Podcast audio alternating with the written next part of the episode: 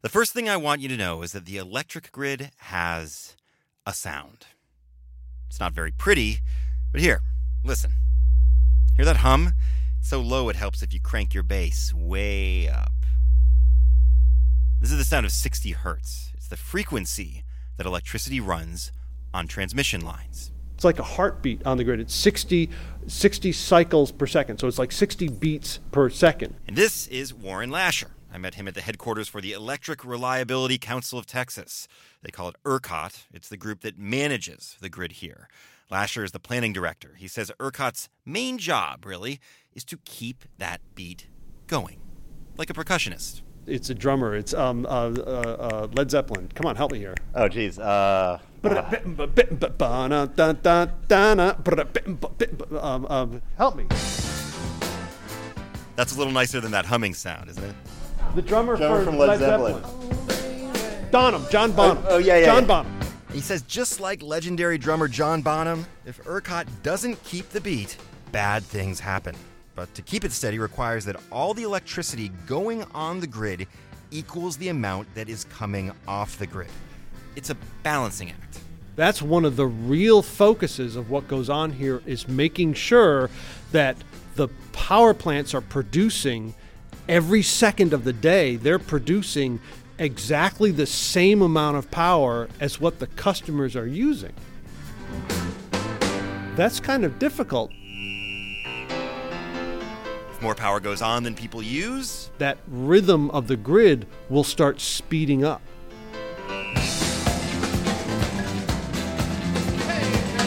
It might sound good when Led Zeppelin did it, but that change in speed can damage power plants, transmission lines, and factories. Worst case scenario, it can cause a grid wide blackout.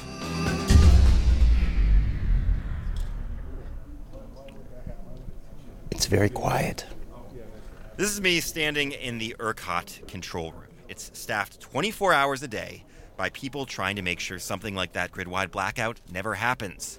To me, it looks a lot like uh, mission control at NASA. A lot of people here at desks just surrounded by computer screens, and then up on the wall, they're facing a huge screen. I've visited it a couple times. The first time they let me record this sound, the second time they didn't. They said for security reasons. There are maps of Texas showing transmission lines, different counties with uh the pricing of energy in each place. It's kind of a clearinghouse where ERCOT takes bids from power generators, allowing the lowest cost electricity to get on the grid. That's how the balance between supply and demand is maintained in Texas. You see maps with weather conditions where there's a generator operating. People in this control room are monitoring and predicting expected supply and demand, making sure that the beat stays constant.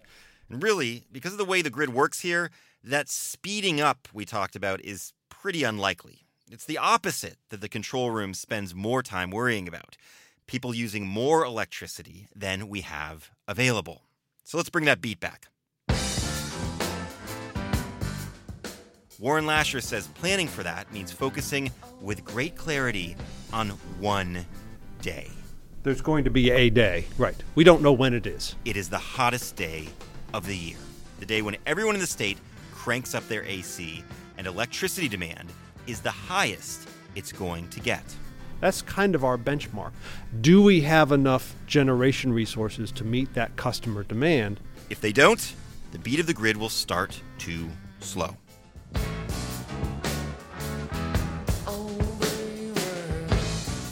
Worst case scenario, again, grid wide blackout.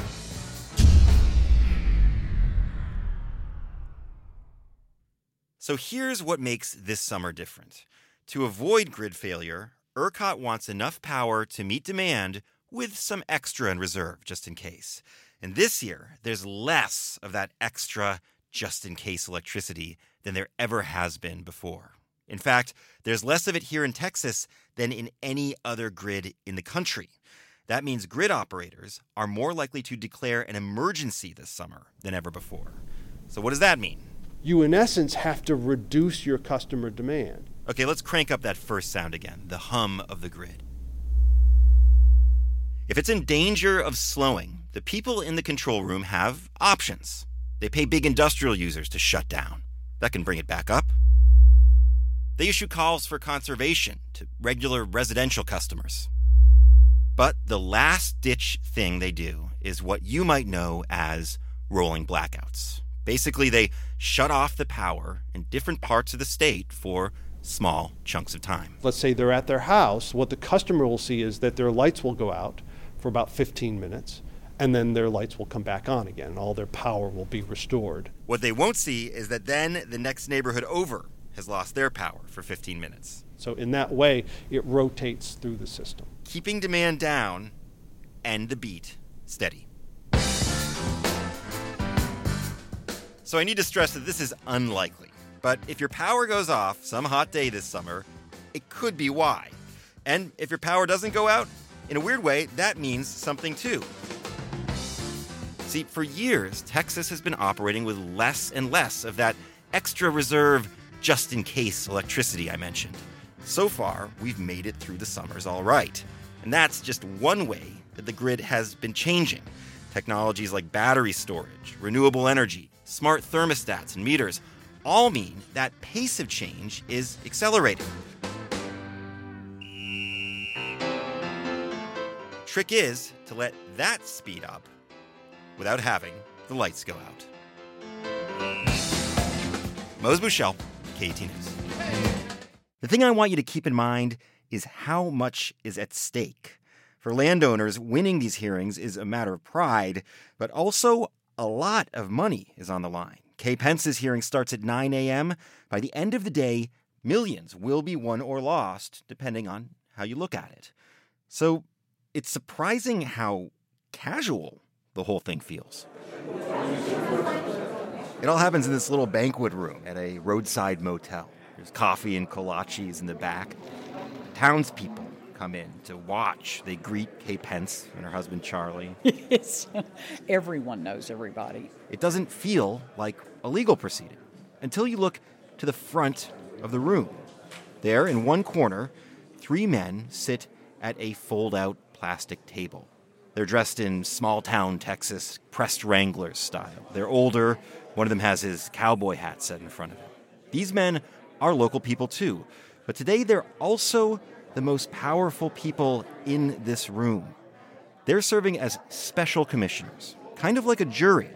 They're volunteers who've been chosen by a judge to settle this dispute.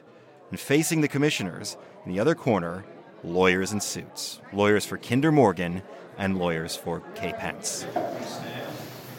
Raise your right hand. Uh, Do you affirm to tell the truth, the whole truth, and nothing but the truth today? I do. But wait, before we get to the hearing, a few quick details. When Kay Pence got that call from Kinder Morgan, she says they offered her $45,000 for a three acre slice of land to put the pipeline under. Her ranch is 105 acres, and it sounds kind of swanky. It's got an equestrian center, a vineyard. Kay and her husband believed the ranch to be worth $4 million. They thought the company's offer was all wrong. They own that easement in perpetuity. They have access to it. They can sell it. They can change product. They can do all kinds of things. The Pences considered the pipeline's impact on the price of the whole ranch and came up with a much larger number. This happens a lot in these cases. Pipeline companies want to pay just for the land they're going to use. Landowners want compensation for the damage to the whole place. Once that pipe is in the ground, we live with it forever. Their shareholders get quarterly dividends. We receive a one time payment. So, what do they want that payment to be? Like I said, Kinder Morgan offered around $45,000. The Pences wanted 1.8 million. Right hand. So now, let's get back to the hearing. The whole truth, and nothing but the truth today. I do. It starts with the lawyers. A lawyer from Kinder Morgan tells commissioners what they're here to do and what they're here not to do. He wants them to know that this is not a referendum on the pipeline. This isn't even about eminent domain. He tells them they have just one job, and that is to come up with a number Just compensation. just compensation for the Pences. The Pence's lawyer agrees, then starts his case. He shows how the pipeline will cut through the ranch. Even after it's buried, workers will be able to come in and out of the ranch forever. that hurts the value of the whole property. Could you please uh, state your name for the record, and introduce yourself to the commissioners, please, Nathan? My name is Nathan Tony. Next come the appraisers. The one from Kinder Morgan explains the company's offer. The Pence's guy says how he got to his number. They're cross examined. How did you get that out of what I just said? Well, I'm just want to make sure we're clear. What, what, By now, there are about 40 people in the audience, and as the hours go by, they get a little more vocal, laughing and tisk tisking some of the testimony. I start to wonder why are they here? So during a break, I ask around. Kathy Shreenan says she's here to support the Pences. She's against the pipeline. We all kind of have a dog in the fight. It's our community and it's our neighbors, and it affects everything. Same Shelley Wright. It's the Edwards Aquifer, it's the Trinity Aquifer, it's our rivers. And so this is just really heart wrenching. And Kevin Booth. That thing breaks. It's going to be a mushroom cloud. Everybody I talk to is against the pipeline for all sorts of reasons. But they also think Kinder Morgan is seriously lowballing landowners. These hearings and the way it's going, hopefully, are just keep making that price tag go up, up, up, up, up, up, up. And that's what's been happening. In the last few months, Hill Country landowners have been rejecting the company's offers and winning sums vastly greater at the hearings. One landowner was offered $37,000 but awarded almost 1.8 million. In another case, an offer of 85,000 turned into 11 million dollars. The people I talked to said the company has no sense of the true value of the land. These awards are evidence Kinder Morgan is trying to take advantage of people, and that they're proof that the pipeline company has messed with the wrong small town. It's worth noting that the three people you just heard from had all volunteered to serve as special commissioners in other hearings. I heard a rumor Kinder Morgan lawyers were complaining that they were being hometowned. So you came to a small German community where everybody's known each other for 120 years, and you're surprised that they're all communicating with, with what's happening. Yeah, so you're being hometown. I asked a rep from Kinder Morgan about this last part. He told me that he wasn't aware of any lawyer saying this, and the company respects the hearing process. 30 second warning to the room. If you want to continue your conversation, By now, it's mid afternoon. People have been listening for hours, and it's finally time for the main event Kay Pence's testimony. But first, she needs to get everyone's attention.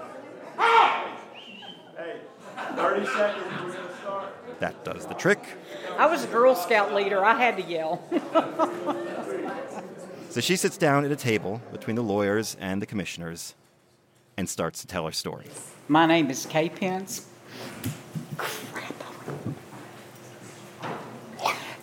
This is a very difficult thing for any landowner to have to sit here and do. My name is Kay Pence. I live at 75. And her testimony is different, more personal. She talks about her husband's poor health, how they wanted to sell the ranch to downsize, but since the pipeline was announced, one buyer walked away and no one else is interested. She explains the sum she wants is how much she thinks they'll need to drop the price. Thank you so much, and I pray to God you are never sitting here and facing someone there deciding what the value of your property is. And that's it. The lawyers do closing statements. The commissioners head to a kitchen behind the room to settle on a number.